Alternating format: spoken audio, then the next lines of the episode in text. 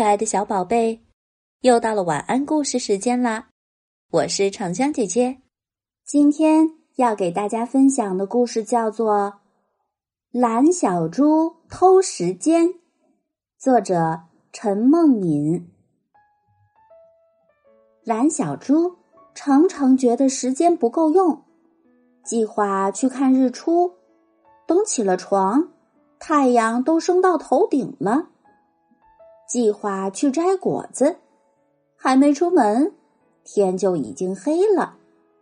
计划周末去划船，还没动身，就到了周一。真希望时间能多一点，再多一点。蓝小猪去找小女巫帮忙，得到了一个偷时间的咒语。蓝小猪想。我马上就会有大把大把的时间了。蓝小猪冲着公鸡，偷偷的念了一句咒语，偷走了他的一部分时间。冲着小兔子，偷偷的念了一句咒语，拿走了他的一部分时间。冲着小牛，偷偷的念了一句咒语，拿走了他的一部分时间。第二天，咒语见效了。拂晓时分，小公鸡总要起来打鸣的，可这一天，它睡着了。哎呀，小公鸡的时间被偷走了。从村口传来了什么声音呢？哦哦，呼呼，哦哦，呼呼。原来。蓝小猪偷走了小公鸡的时间，小公鸡打鸣的习惯也跟着来了。清晨，小兔子还在睡觉。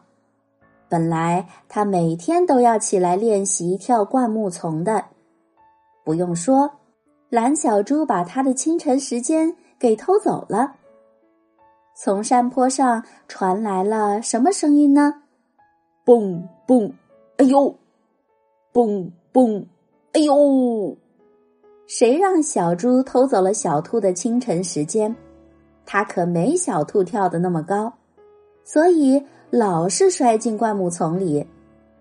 到了上午，蓝小猪一般还赖在床上呢，可今天不同了。今天蓝小猪扛着小铲子出来了。小猪偷走了小牛的上午时间。而小牛每天上午都会去打理它的菜地，这下好了，小猪在小牛的菜地里忙了整整一个上午。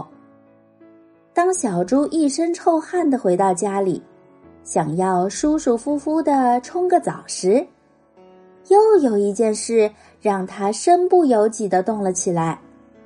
小熊为了减肥，总是会在中午绕着大山。骑上一大圈自行车，天哪！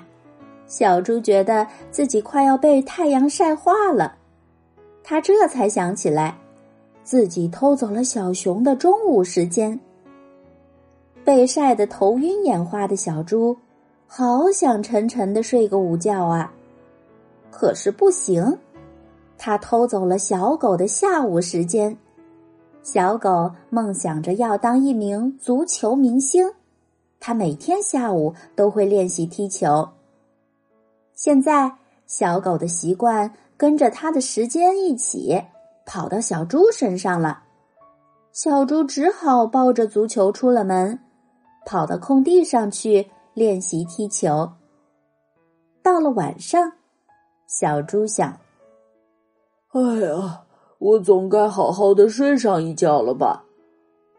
谁知道呢？原来小猪还偷走了小猫的晚上时间。这下好了，小猪只好在黑暗里走来走去，看看会不会有老鼠。我再也不想偷别人的时间了。小猪想，要是都偷过来，那我小猪。就不再是小猪了，而是一个忙得团团转的陀螺了。好啦，宝贝们，今天的晚安故事就到这了，我是长江姐姐，拜拜。